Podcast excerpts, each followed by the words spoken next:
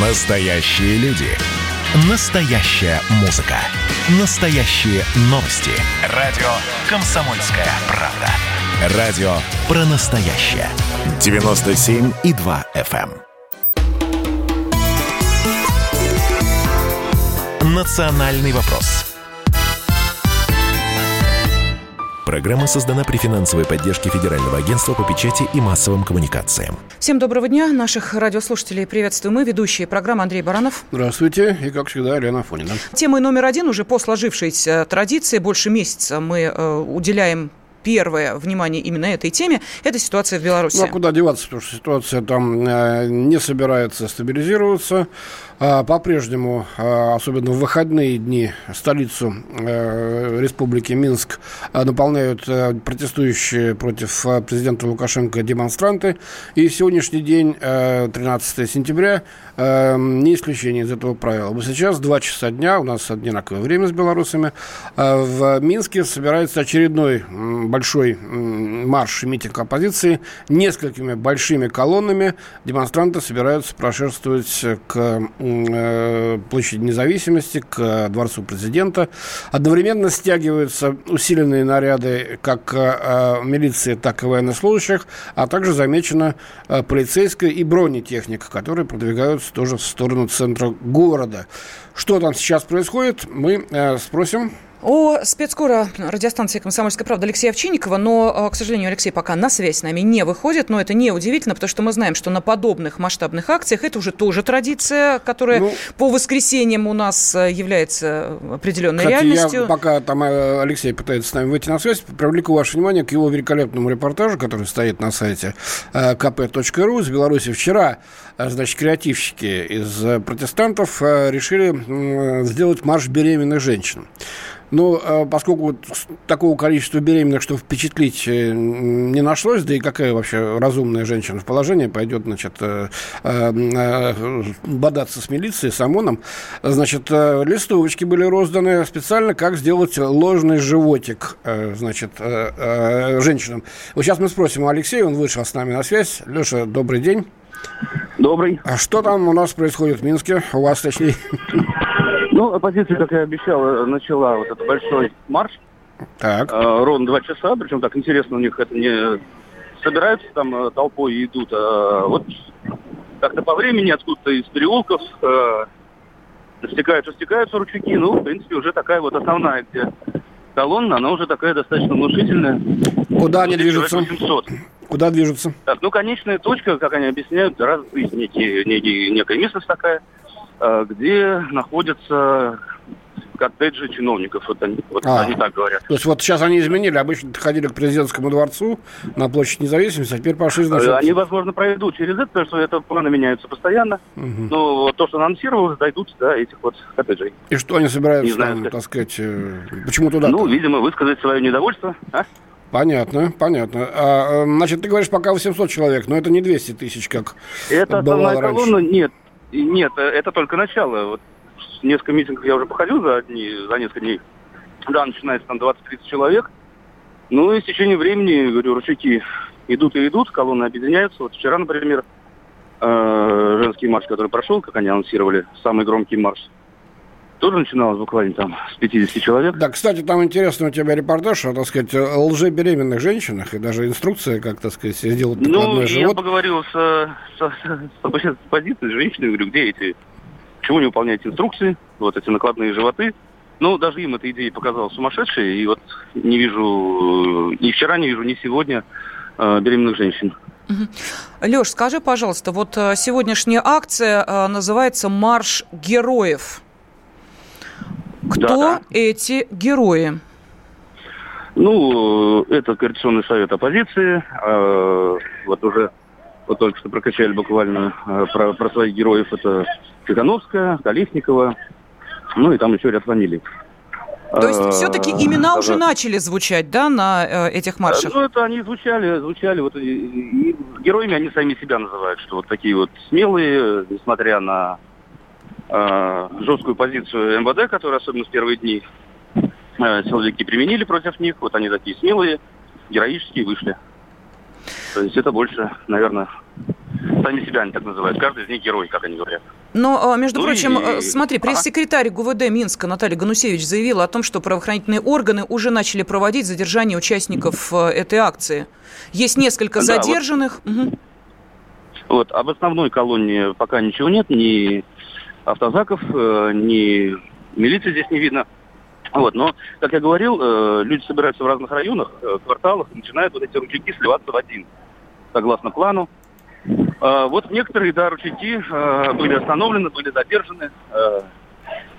Вот в центре вот я проезжал буквально и видел, там стоят уже вооруженные солдаты в полном обмундировании. Стычек нет, и ездят по городу МАЗы куда-то, МАЗы автозаки. Но вот видите, точечно пока начинаются воров, стучек скоро. Леша, а военные Когда... стоят с огнестрельным оружием, да, или просто с дубинками? Э, нет, с калашами. С калашами в полной выкладке. Но э, на русским не подходят. Они просто там стоят, вот там Палац Республики есть, вот я проезжал, да, стоят. Понятно, ну, спасибо. Кроме того, в городе замечена бронетехника, уже БТР появились, они там ближе к Дворцу президента. президента. Спасибо. А, журналист «Комсомольской правды» Алексей Овчинников из Минска сейчас был с нами на связи. А, вот, да, информация, что еще час назад начали выставлять посты в центре Минска. Была оцеплена площадь независимости. На площади государственного флага находятся автозаки, автобусы с завешенными шторами. А, там Окнами, дежурят да. автобусы с бойцами ОМОНа. То есть, ну, это ситуация, которой в какой-то степени уже привыкли не только, наверное, минчане, но и мы здесь в России тоже каждое воскресенье говорим говоря о том, что происходит в Минске, уже примерно набор э, действий как со стороны власти, так со стороны оппозиции э, представляем.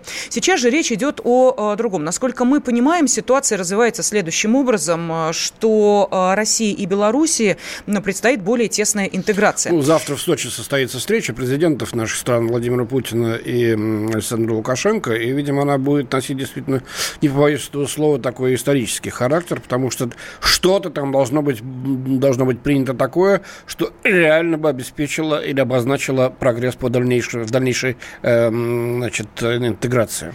Ну и э, неудивительно, что в течение всей этой недели, даже чуть раньше, информпространство э, начали забрасывать э, следующими э, довольно такими агрессивными э, лозунгами. Там же, знаете, э, цифры говорят сами за себя. Вот смотрите, никому неизвестное информагентство, ссылаясь на никому неизвестные источники, э, начинают прямо-таки э, кликушествовать. Вы посмотрите, сколько Россия потратила на поддержку Беларуси с 1994 по 2019 год.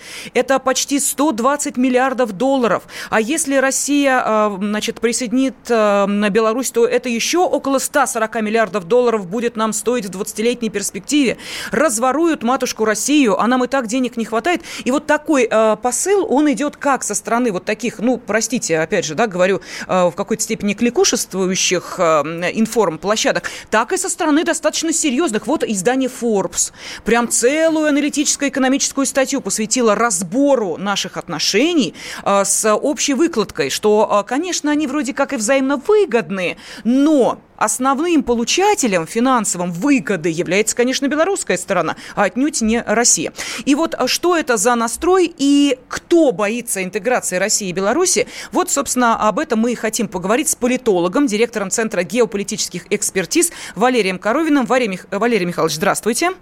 Здравствуйте. Добрый да, день. ну и нашим радиослушателям мы тоже задаем тот же самый вопрос. Должна ли Россия и Беларусь стать единым государством? Как думаете вы? Пожалуйста, телефон прямого эфира 8 800 200 ровно 9702. И на WhatsApp и Viber можете присылать сообщения плюс 7 967 200 ровно 9702. Валерий Михайлович, у меня же вопрос следующий. Вот знаете, э, действительно, когда начинаешь сейчас смотреть э, на вот эти цифры и на общий настрой, то тут же э, вспоминаю, э, всплывают в памяти другие лозунги. Хватит кормить Кавказ. Хватит кормить... Кого мы там еще кормили, Андрей Михайлович, напомните? Дагестан. Дагестан, ну, Кавказ. Но это не совсем да. Кавказ. А, да, да, хватит кормить еще... А Венесуэлу, хватит кормить... Ну, и дальше, что называется, по списку. А, это, собственно, что за а, вот такая линия, которая сейчас выстраивается, э, почему э, отношения России и Беларуси в ней э, также рассматриваются именно в этом контексте? Эта линия направленная на то, чтобы предотвратить э, восстановления единого стратегического пространства большой России. То есть то, России в том формате, в котором она представляет из себя геополитический субъект, угрожающий интересам Запада, в частности США, на евразийском пространстве. Вот парадоксальным образом США считает евразийское пространство, как и все другие, своим, зоной своих стратегических интересов. И в интересах США не дать сложиться большому геополитическому блоку. Соответственно, мы должны действовать от противного. В наших интересах, в интересах э, наших государств, России и Белоруссии, в интересах нашего народа, русского народа, э, включающего себя и великороссов, и белорусов. Наоборот, это большое стратегическое пространство сформировать, и этот геополитический субъект, который будет сам определять свою судьбу и судьбу евразийского континента, а не а, пассивно двигаться в том русле, которое определяется из-за океана. И вот эти вот э, спекулятивные лозунги о том, что хватит кормить кого-то, можно развернуть в обратную сторону. Хорошо, Давайте мы это сделаем обязательно. На буквально минуточку, и потом возвратимся. Национальный вопрос. Настоящие люди. Настоящая музыка. Настоящие новости. Радио «Комсомольская правда». Радио про настоящее.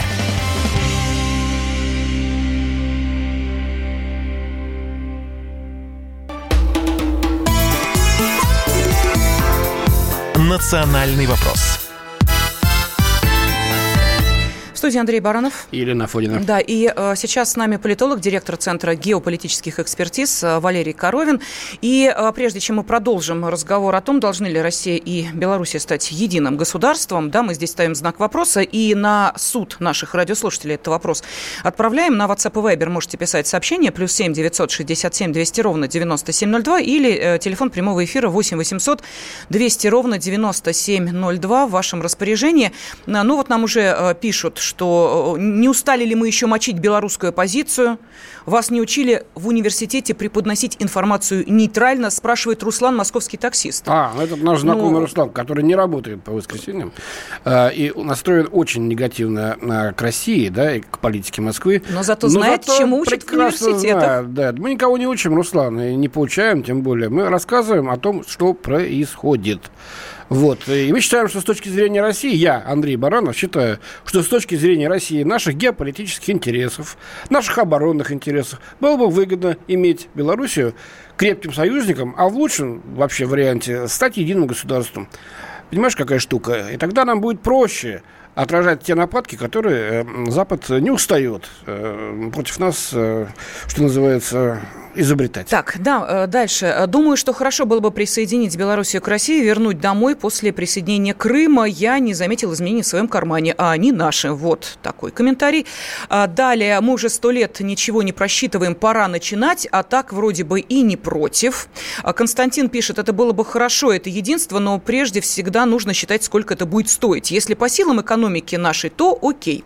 А, далее, эм, всегда за все почему-то Иван русский платит. Ну, давайте начнем с того, что э, Иван Русский, это так громко сказано, в нашей стране достаточно национальностей, которые э, тоже вместе с нами, как вы понимаете, в едином пространстве нашей страны э, живут и существуют, и, естественно, тоже принимают активное участие в том, что делает вся страна. Далее, конечно, хотелось бы, но уж партнер с белорусской стороны очень ветреный, непостоянный и хитрый. Но я за союз, пишет Александр.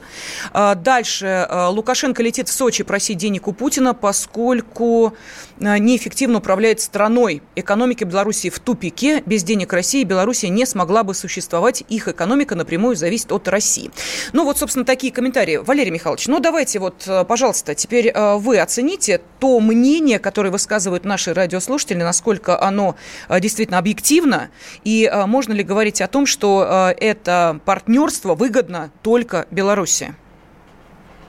А, если бы присоединение или воссоединение больших пространств или государств было бы невыгодно, этого бы мы не наблюдали в течение всей человеческой истории.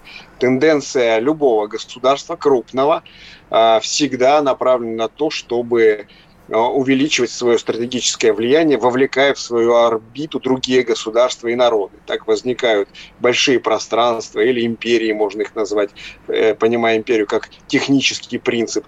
По, по этому причине народы объединяются, движутся друг к другу и сближаются и создают большие блоки. И надо отметить здесь, что Белоруссия – это крупная довольно-таки экономика на постсоветском пространстве.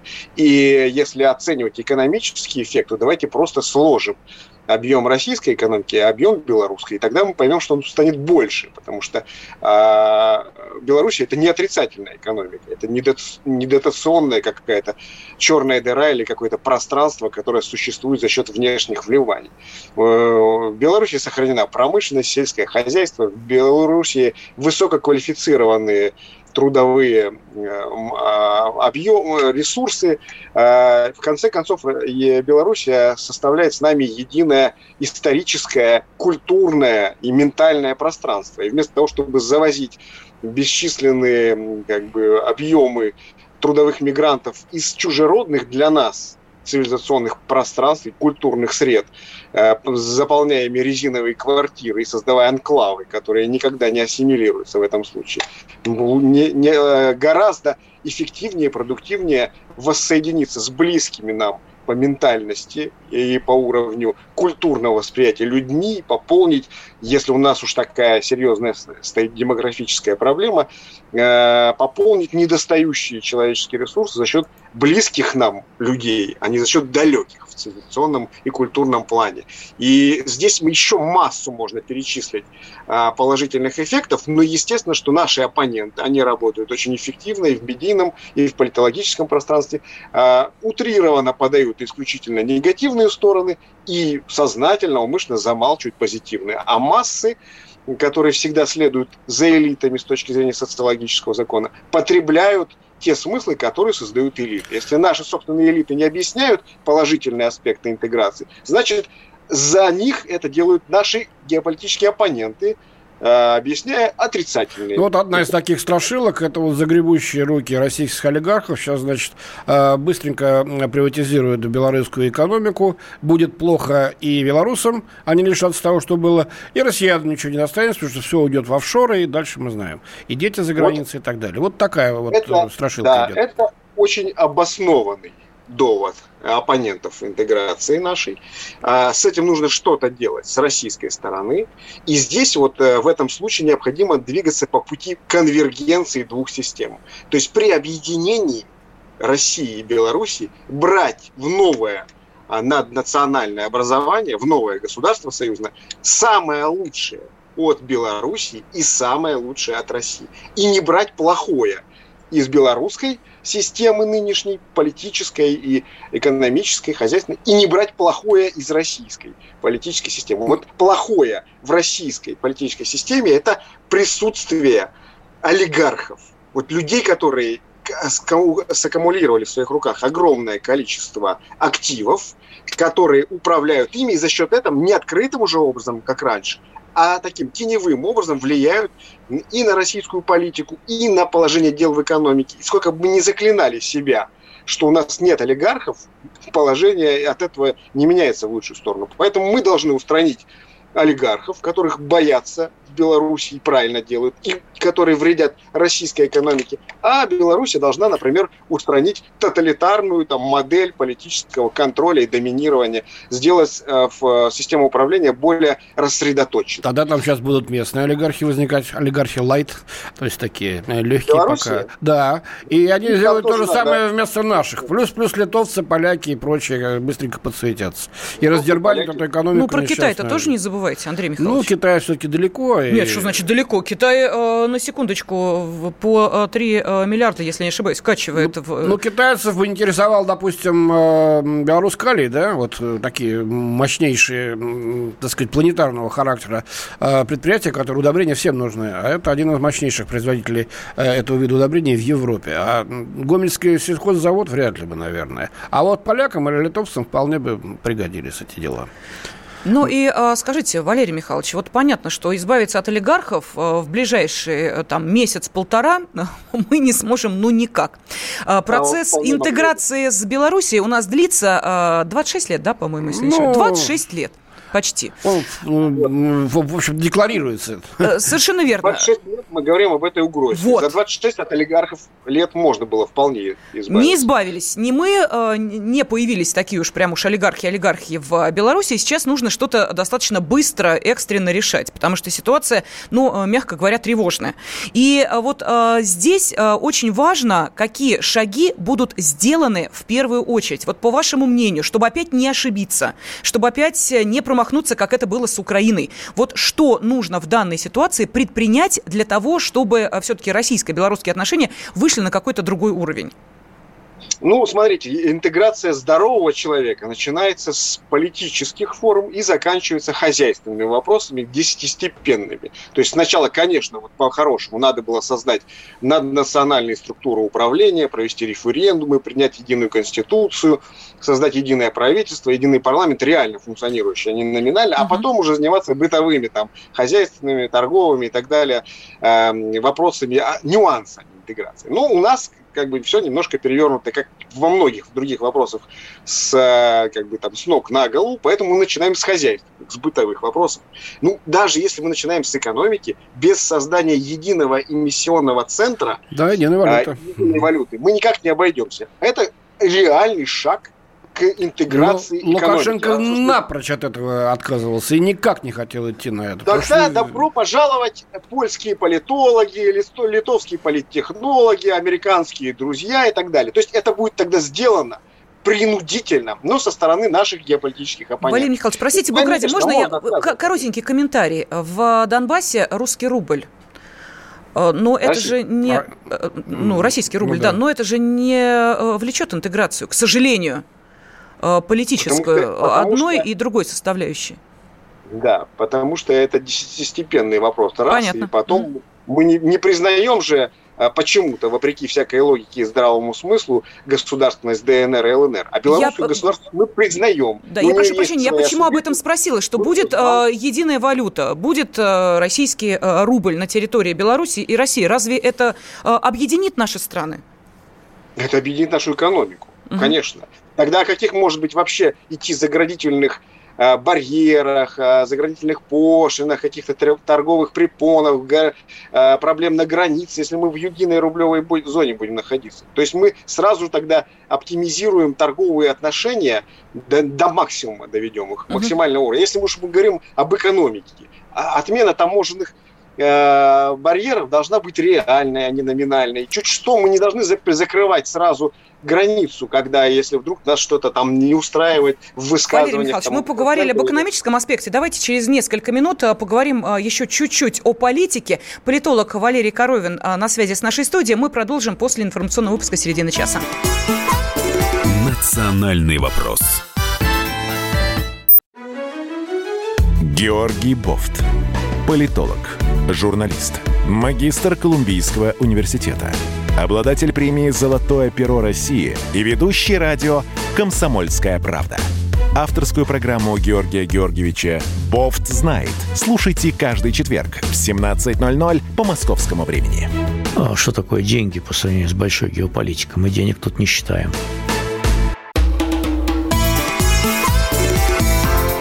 «Национальный вопрос»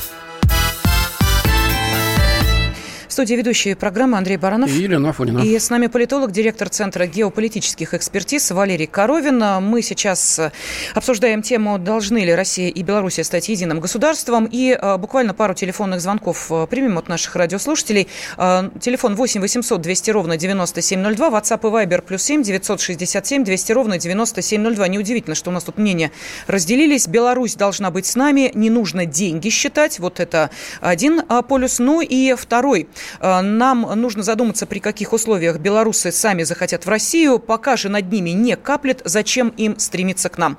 Россия и так за свой бюджет уравновешивает жизненный уровень двух государств. Последние 20 лет российское руководство не продумывало эффективный план по воссоединению с Белоруссией, пишет нам Алексей. Ну и иронизируют наши радиослушатели по поводу того, что жалко Белоруссию, им еще наших российских олигархов не хватало. Украину потеряли навсегда, зачитывайте только то, что вам удобно, зачитываем все, если это э, разумное мнение и суждение, а не просто эмоции. Ну что, давайте зададим э, финальный вопрос Валерию Михайловичу и попрощаемся, а потом да, примем телефонный вот политическое объединение. А, ведь логика такого объединения предусматривает отказ э, ну, скажем, назовем сейчас президента Лукашенко или любого другого белорусского президента от своих прерогатив. Или же у союзного государства должен быть наднациональный лидер, или он должен быть обязательно президентом России одновременно.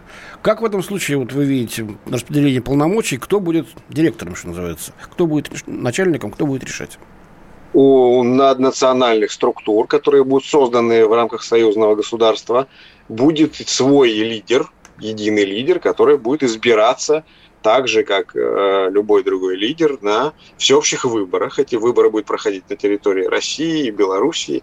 И, пожалуйста, любой кандидат, который по закону будет иметь возможность выставлять так. свою кандидатуру, будет избираться. Очень просто спрашиваю. Он будет главнее президента России и президента Белоруссии. За ним будет последнее слово во внешней политике, в оборонной Безусловно. политике. Конечно. Ага. Это же национальное объединение. Естественно. Другое дело, что э, как бы парламент там, или другие правительственные органы могут создаваться на пропорциональной основе. Но если э, лидера наднационального... Ой, у нас что-то произошло со связью. Да, сбой связи, но в любом случае все, спасибо огромное. Ну, поняли, Политолог, да. Э, директор Центра геополитических экспертиз Валерий Коровин был с нами на связи. Ну и давайте мы сейчас послушаем, что думают Михаил из Москвы. Михаил, здравствуйте. А, здравствуйте. Здравствуйте. У меня вот э, такие два маленьких вопроса. А почему только Лукашенко практически громко говорит о том, что в случае, так сказать, успеха э, этого безнадежного мероприятия против Лукашенковского, э, э, так сказать, финансовую выгоду получат, э, э, ну, грубо говоря, э, те круги, которые находятся в Беларуси. То есть это все направлено в основном против экономики Беларуси. То есть сама Белоруссия, грубо говоря, мало кому интересна. Она интересна как, э, ну там, это, не знаю, э, те, кто э, делают возмущение на примере Украины. Просто нету других. И второе, почему никто, грубо говоря, на пальцах не показывает, как э, транснациональные компании делают эту политику. Вот, допустим, у нас было выражение, что на предприятиях нужно только э, отдел сбыта. Вот, и показать э, параллельно, вот как транснациональные корпорации разваливают политику независимых э, государств, именно с точки зрения своей выгоды. Они же ведь, это же ведь абсолютно то же самое. Когда отдел сбыта и, допустим, отдел кадров начинают э, на одном предприятии Понятно. быть главными. Ну, видите, и... мне кажется, что э, Лукашенко здесь выступает как э, хозяин того, что им лично уже сделано. И он это защищает. И он предупреждает об опасности. Оппозиция стремится отобрать у него эту власть и не говорит об этих опасностях, которые, э, значит, э, могут подстерегать страну. И ей главное, значит, э, утвердиться и получить в руки правление страной. А как уж там будет дальше, посмотрим. Конечно, они себя, думают они, конечно, они себя не обидят. Тут же их зарубежные хозяева, так сказать, попросят оплатить услуги и, и их привод к власти. Так что сейчас им главное отобрать власть у Лукашенко. Поэтому они не говорят о том, что может ждать республику в случае, если она, так сказать, перейдет идет э, в э, руки западных хозяев. Да, еще один телефонный звонок. Петр нам дозвонился из Москвы. Здравствуйте. А, добрый день. Да, добрый. Ну, объединение в данный момент это абсолютная утопия. Вот я, с вашего разрешения, пару цифр приведу. Вот каждый белорус э, производит и экспортирует продукцию в полтора раза больше, чем один россиянин. А импортирует аж в три раза больше, чем один россиянин. Причем белорусы покупают товаров у России ровно в два раза больше, чем продают. Отсюда вот эти все разговоры про дотацию, содержание и 26, 120 э, миллиардов там за 26 лет – это ерунда. Белоруссии вы, можно давать бесплатно наши энергоносители и получать оттуда товары, и это будет выгодно России. Теперь, это два разных государства сегодня.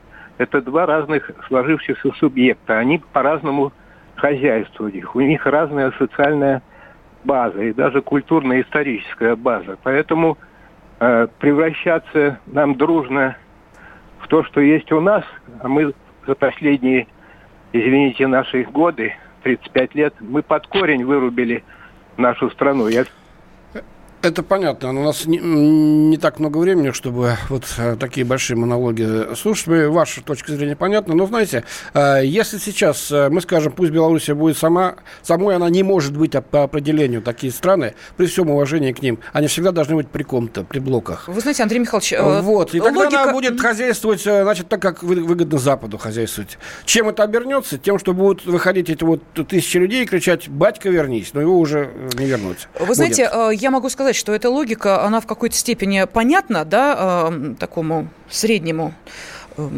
статистическому гражданину. Но э, давайте э, вспомним, что есть, например, э, и другая логика. Вот, смотрите, в нашей стране есть дотационные регионы, а мы их кормим. Так давайте мы, кормильцы, от этих регионов э, избавимся. Это разговор не только в России. Они в Италии идут, они в других э, странах идут, что мы кормим кого-то. Вот просто нужно понимать, что мы кормим – это взаимовыгодный процесс. Если э, мы кормим, значит, нам в ответ что-то дается.